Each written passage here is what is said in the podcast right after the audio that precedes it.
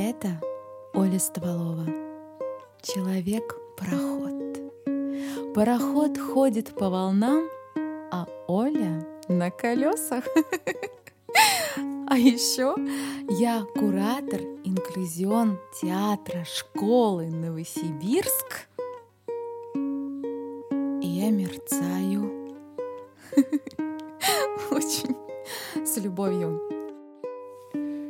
А я Софья Запрометова, студийка этой самой школы. Для меня все люди красивые, а помещения чистые. Я музыкант и коллекционерка левых глаз, что бы это ни значило. С вами подкаст «Театр. Слепое колесо». Нормальные герои всегда идут в обход. А мы начинаем наши подкасты с песен и смеха, со смеха. Хихикаем тут, знаете, Софья и, и я. Слишком много серьезных подкастов. А на нашу тему вообще, если и есть какие-нибудь, то наверняка серьезные. Наверняка. Но мы очень несерьезные. А чего вдруг я спела песню? Вот это была песня. Нормальные герои всегда идут Да ладно. Я думала, танец. Это, в общем, песенка из из фильма «Айболит 66», который снял Ролан Быков. Это был очень ин- вообще инновационный такой фильм, очень необычный. А, так вот, ее поют пираты. А пираты, ну, по слухам, очень невоспитанные люди. А невоспитанным людям не нужен этикет. Хотя я думаю, что у пиратов был свой этикет Я пиратский. тоже так думаю. Мгм. А чего мы а про этикет-то? Ну так э, в любой сфере есть этикет. Да, даже в инклюзивной есть этикет. А зачем он нужен? Ну, Ну? чтобы осложнить жизнь другим. Чтобы образовались новые нейронные связи, нейронные, мы а, отдалили от себя этот самый, как его, а, ну кто, деменцию и... э, Альцгеймер. Ай, да, вот его. А, Поэтому, ребята, значит, этикет нам нужен как раз для этого, для того, чтобы наше психологическое, там, психическое здоровье оставалось с нами подольше. Так вот, Вот. а, а еще для чего нужны слова, которые призваны людей мирить, а не ссорить? Ну, в общем, для мира во всем мире они Так нужны. ты сама ответила. Да, представляете, я начала формулировать вопрос и ответила на него. А, Сейчас, кстати, э, э, по поводу слов э, много в каких сферах говорят про правильные, про приятные слова, там тот же феминизм мой любимый. Любимый феминизм. А вы знаете, еще есть такая штука. а, Я учусь в школе социального театра в Питере, и там Борис Павлович — это гуру социального театра. Ну, это вообще очень известный хороший театральный режиссер. Он как-то сказал на занятии, что слово перформативно. Ну, то есть мы не можем договориться раз и навсегда, что вот это слово, вот эта фраза, словосочетание — это единственно верное. Кстати, в интервью он то же самое сказал. Вот, то же самое. Повторяется, Борис, повторяется. Ну что, нет, ну... Повторение мать да, учения. вот учитесь, да. А, так вот, а, ну то есть мы понимаем условно всех этих слов, да, и сегодня мы решили, что вот это слово, сочетание, эти слова, что они правильные, потом мы можем подрасти, вырастут другие, придут, посидят, подумают и скажут, нет, это все-таки что-то вы не то там, давайте мы-ка по-другому скажем. А, И это будет очень круто, потому что мир, он все время меняется, вы знаете, есть такая версия, что мы — это жидкость. То есть мы все время течем, вытекаем, протекаем, вот, следим. А, Поэтому это очень круто, и это очень интересно. А еще язык это живой организм. А живой, вот он как осторожный с ним, как укусит. А, и еще, знаете, очень важно, что, что, что, что важно? Да, что да, там? важного, погода в доме, а все другое суета. Так вот, не про суету. А когда мы говорим какие-то слова, мы формируем реальность, пространство. Когда мы, например, а, говорим, говорим, говорим, говорим, а, у человека плохое зрение, что или, например, человек слепой, глухой, а, мы говорим о том, что, во-первых, а, плохо видеть, слабо видеть это плохо, да, потому что в нашей жизни, когда мы употребляем слово слепой, глухой, мы же как говорим? Но это больше негативная, Это да, негатив, это у меня коннотация негативная, а краска Умные не- негативная, да. И мы очень часто этими словами ругаемся. Да, ты что, глухой? Я тебе тут говорю, говорю, а ты ничего не слышишь? Ты куда ногу поставил, отдавил мне ногу, ногу, ногу. Ты что, слепой? Правильно? И поэтому, когда мы эти слова применяем по отношению людей с А то же самое про идиот, дебил, это же тоже Что к этому даун. относится. Да. Так вот, мы просто должны это понять, что когда мы говорим на человека слепой, глухой, мы как будто бы ругаемся, да, и его обижаем, потому что мы говорим, что он плохой. И вообще, знаете, есть такая очень интересная штука, что особенное зрение, представляете, вот я знаю, как я вижу. Я знаю, что у меня обычное зрение тривиальное, и м, так вижу я, так видит, не знаю, моя мама, мой брат. А вот как видит Софья, человек с особенным зрением, я не знаю. И это же очень интересно. И, и я думаю, что очень важно об этом говорить, что особенность физическая это как это другое состояние, которое сложно описать другому человеку, и это очень интересно, это про удивление. А мир — это же про удивление, то есть когда ты удивляешься, ты живешь, тебе интересно жить, и поэтому любая особенность физическая — это очень интересно. И я думаю, что это очень важно внедрять эту мысль, важно к- м, к- к- ки- ки- ки- ки- развивать, в общем. Ведь Мария Качалкова, режиссер нашего спектакля My Way, примерно о том же говорила, Когда? когда, когда интервью давала. А, ну хорошо. Окей. А, так вот. Ну, про то, что э, пластика каждого человека неповторима, и с ней нужно работать, из нее можно что-то сделать. Так вот, знаете, кстати, а, есть еще эта очень интересная штука, что, ну, например, сейчас принято говорить человек с особенным зрением, потому что когда мы говорим с плохим зрением, да, ну, понятно, мы говорим, что зрение плохое, мы ему так вешаем на него ярлык. Но иногда, например, у меня выходят споры а, с а, слабослышащими людьми, например, они говорят, что нормально говорить глухой или нормально говорить слепой. Но мы уже с вами поговорили об этом, что, может быть, знаете, внутри какого-то сообщества нормально сказать, ну ты жердяйка, правильно? Там, не знаю, собрались полные люди, говорят, ну ты там жердяйка. Или собрались, не знаю, люди в возрасте, говорят, старуха, понимаешь? Там старик. И между ними это допустимо. Это как бы ха-ха-ха-ха-ха. Но когда вы выходите за рамки а, этой группки, это уже становится обидным. И если стройный человек скажет на тебя жирная, тебе будет неприятно. Это будет совершенно другой контекст. Да, из какого это дрыщ или дрыщиха назвала меня жирной? Да, что такое? Значит, сейчас сдует ее, а я стою крепко на ногах, да. А, так вот, поэтому я объясняю этим людям о том, что, друзья, в вашем сообществе вы можете называть друг друга по-разному, но когда люди со стороны называют вас глухие, а, вот эти вот стереотипы психологические, они действуют на них, и они подсознательно а, говорят о том, что иметь такое зрение или такой уровень слуха, как у вас, это плохо. Понимаете?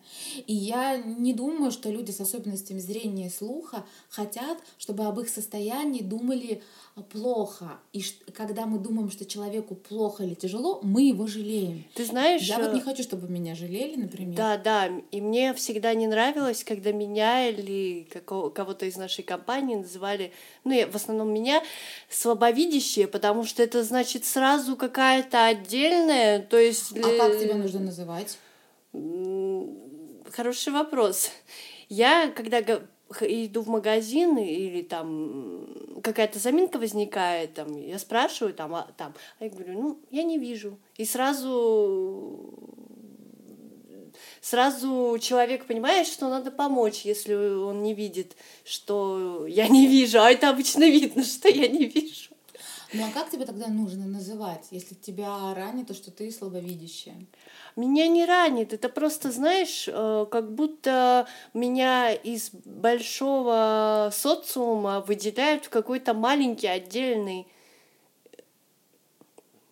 ну а как нужно тебе говорить? Ну, понимаешь, с одной стороны,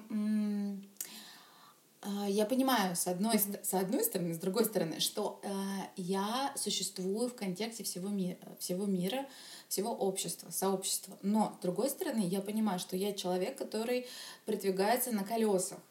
Или, например, я могу думать, что вот этот человек, который делает э, маникюр в маникюрном салоне, э, это тоже, ну как, мы говорим, что работа этого человека делать маникюр, и это тоже ну, в какой-то момент это определенное сообщество, да. Ну то есть нас же всех людей, живущих в общем мире, в тот или иной период времени или в тот том или ином контексте относят к разным сообществам. Ну вот приведу тебе такой пример. Говорят, я не знаю, не была, не видела, что в загнивающих Европах э, в супермаркеты привозят красивые овощи, а некрасивые не привозят.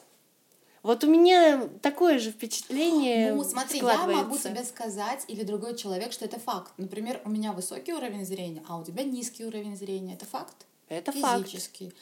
Хорошо, как тогда тебе нужно называть э, по-другому? Ну давай, вот ты вот сейчас начала эту тему поднимать, скажи, как тебе комфортнее для тебя? Вот это будет твое перформативное слово. Наверное, человек с особенностями зрения, но это сложно, это длинно. Ну, а если короткий вариант? Все. В общем, называем длинно. Человек с особенностями э, зрения. Тут есть над чем работать. Да, ну смотрите, вот, кстати, очень важная штука. Человек а принято говорить сейчас человек с инвалидностью, человек с особенностями зрения, человек с особенностями передвижения. Почему это важно? А, тут задавали как-то вопрос, но ведь совершенно очевидно, что мы люди. Зачем это подчеркивать? Так вот, друзья мои, это вообще не очевидно. Потому что когда мы говорим инвалид, угу мы как будто бы вот тут действительно а, берем людей, отправляем в особую категорию, и что происходит? Происходит доступная среда, которая есть в городе Новосибирске, в других городах, которые чуть получше в Москве и в Питере. То есть для людей создают нормальные условия жизни.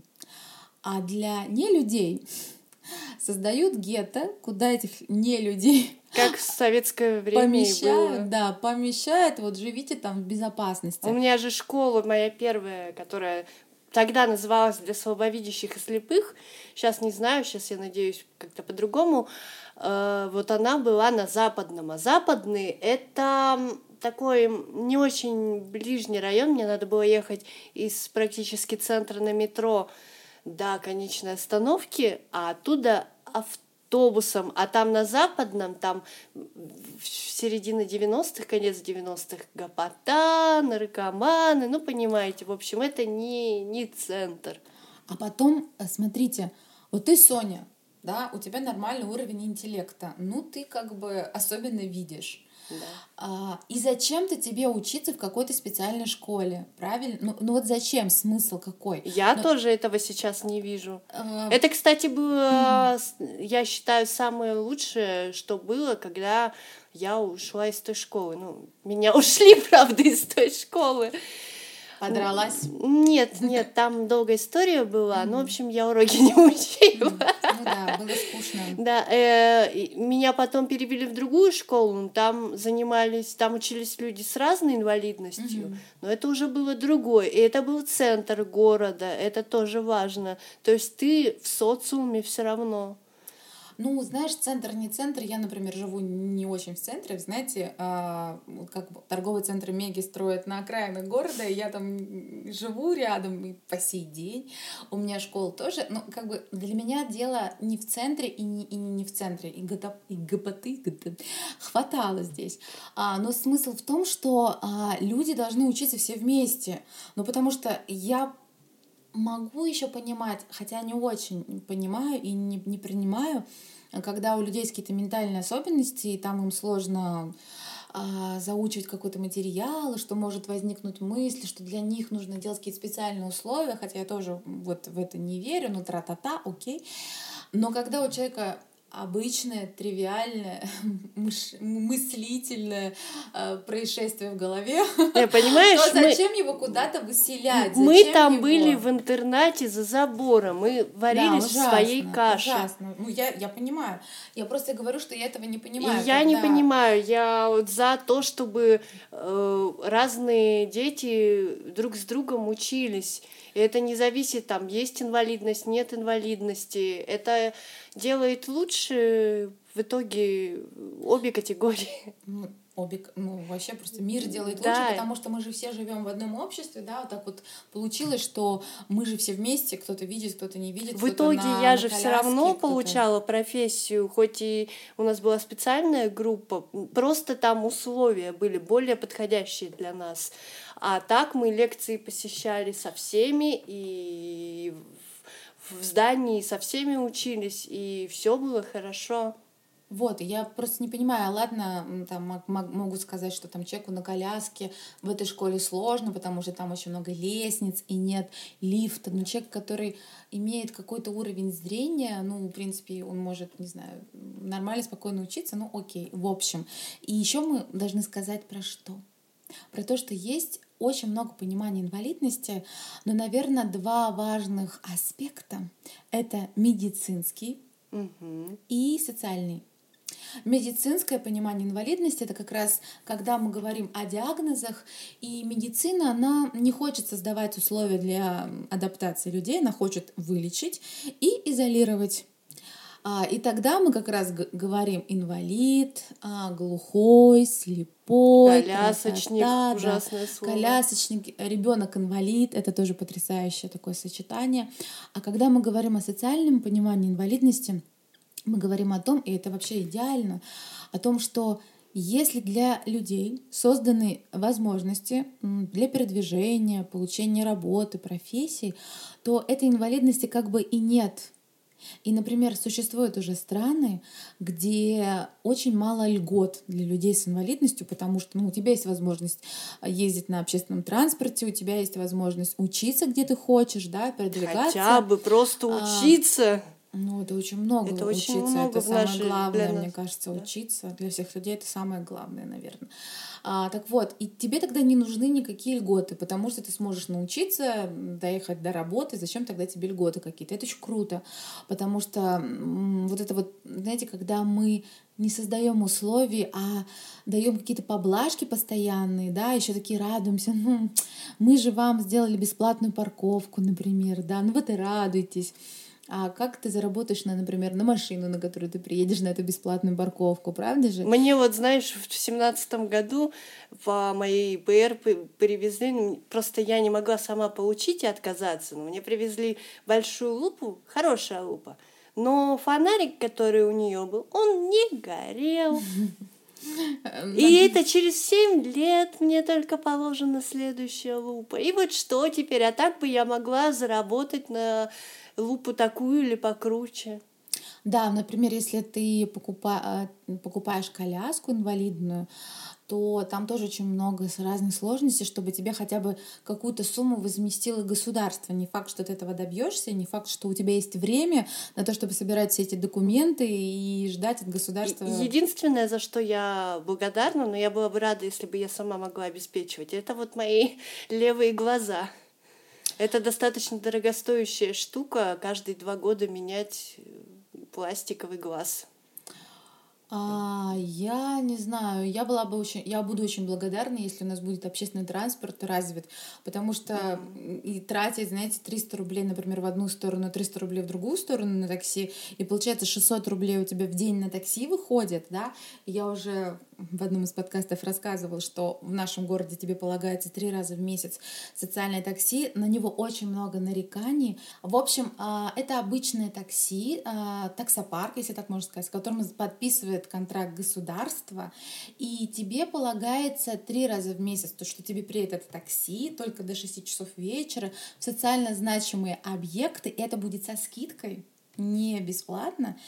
И потом очень много нареканий на эти такси. Я слышала очень много грустных историй о том, как водитель, который знает, что его вызывают на ну, такой вызов, он не готов, например, маме э, помогать складывать инвалидное кресло и упаковывать его в багажник, понимаете?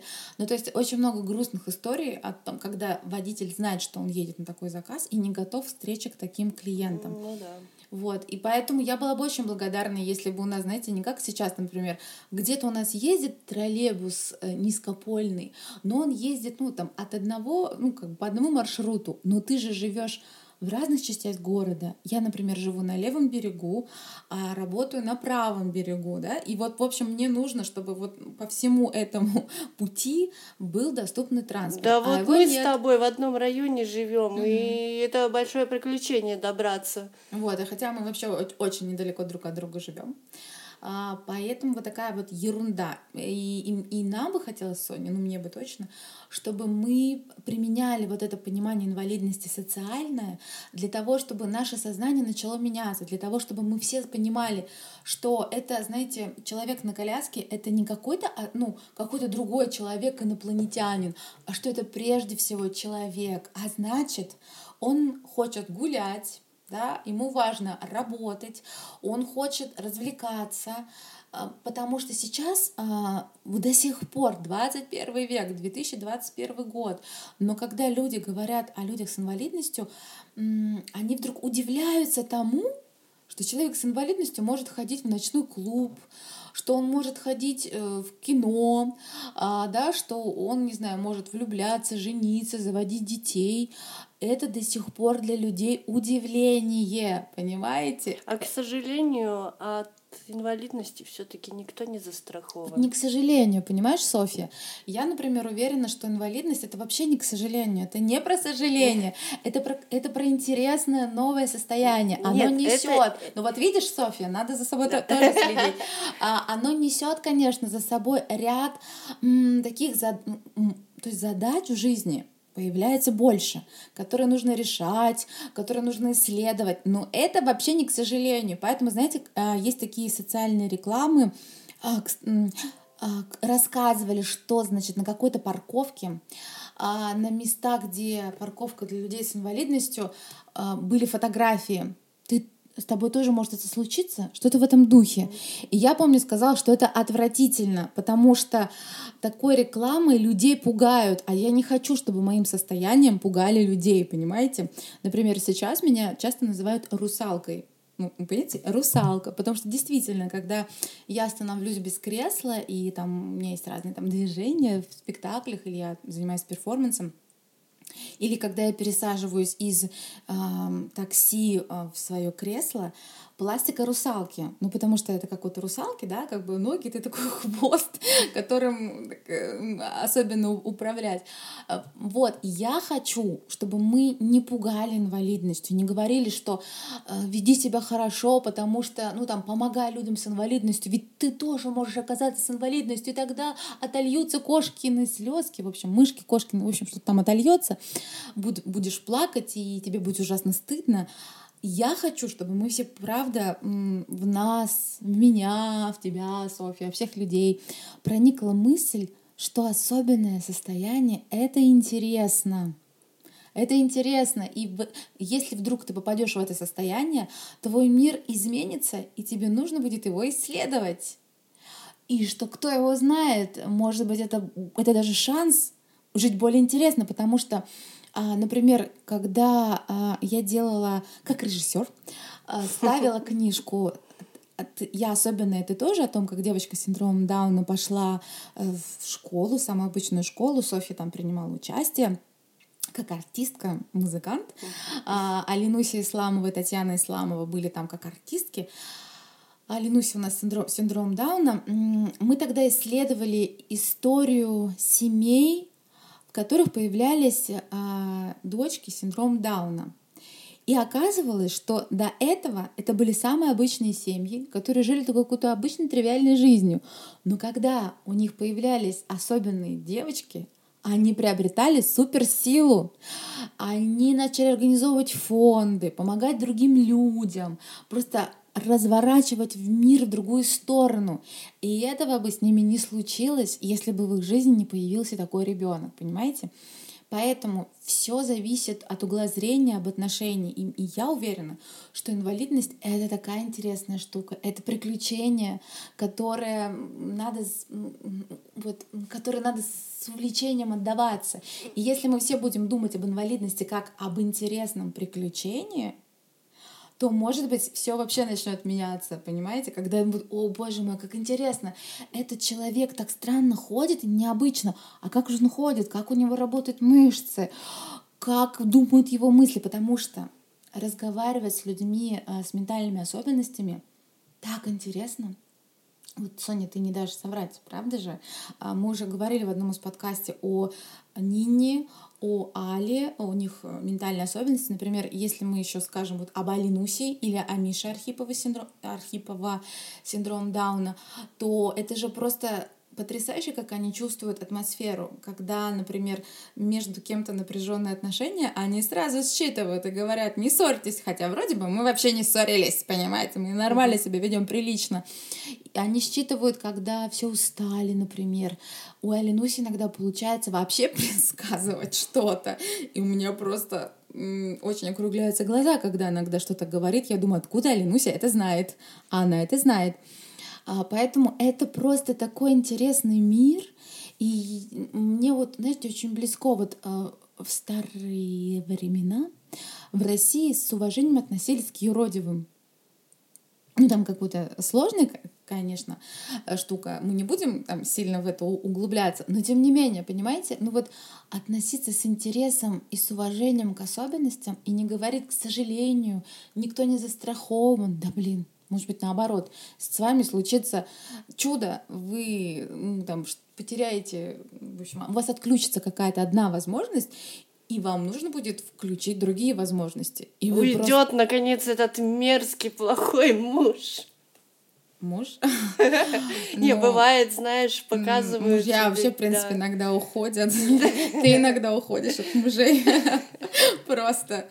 Да, уйдут. Э, я даже, знаешь, не про, не про внешние факторы, а про внутренние. То есть ты сам в себе найдешь какие-то ресурсы, о которых ты даже не подозревал. Потому что очень, ну, так просто происходит с людьми. Мы очень ленивые и склонные а, приберегать нашу силу, да, и не расходовать зря энергию. А тут просто тебе скажут, ну, если ты не расходуешь, то помрешь, и ты вынужден находить в себе суперсилу, становиться супергероем или просто человеком, потому что иногда мы живем очень а, неосознанно, а когда у тебя появляется инвалидность, тебе просто приходится становиться чуть более осознанным, иначе ты не ступишь шаг, не выйдешь из дома, а, да, не поможешь своему ребенку, например, с инвалидностью как-то социализироваться, научиться чему-то. Поэтому уровень осознанности включается невероятно сильно. И суперспособности. Инвалидность — это путь к суперспособности. Ух! Все, закончила? Монолог, манифест. Да, это был манифест. У меня есть сумочка с таким названием. Ну что, мы наговорились. Если у вас есть мысли по этому поводу, по этикету, пожалуйста, пишите. Или просто вопросы. Да, потому что, не знаю, информативно ли было то, что мы сегодня наговорили, или очень эмоционально. Ну, или мы будем рады, если у вас просто возникнут вопросы, если у вас их раньше не было, а тут вам стало интересно, вы, пожалуйста, пишите нам, отмечайте нас в Инстаграме, пишите ВКонтакте, в Фейсбуке, заглядывайте на наш ютубчик, слушайте нас ВКонтакте, на Ютубе, в Google Podcasts, Deezer, CastBox и SoundStream. Открывайте в себе суперспособности, становитесь более открытыми. Мы готовы с вами контактировать, входить на связь. Пока. Чао. Контакт окончен. Пу!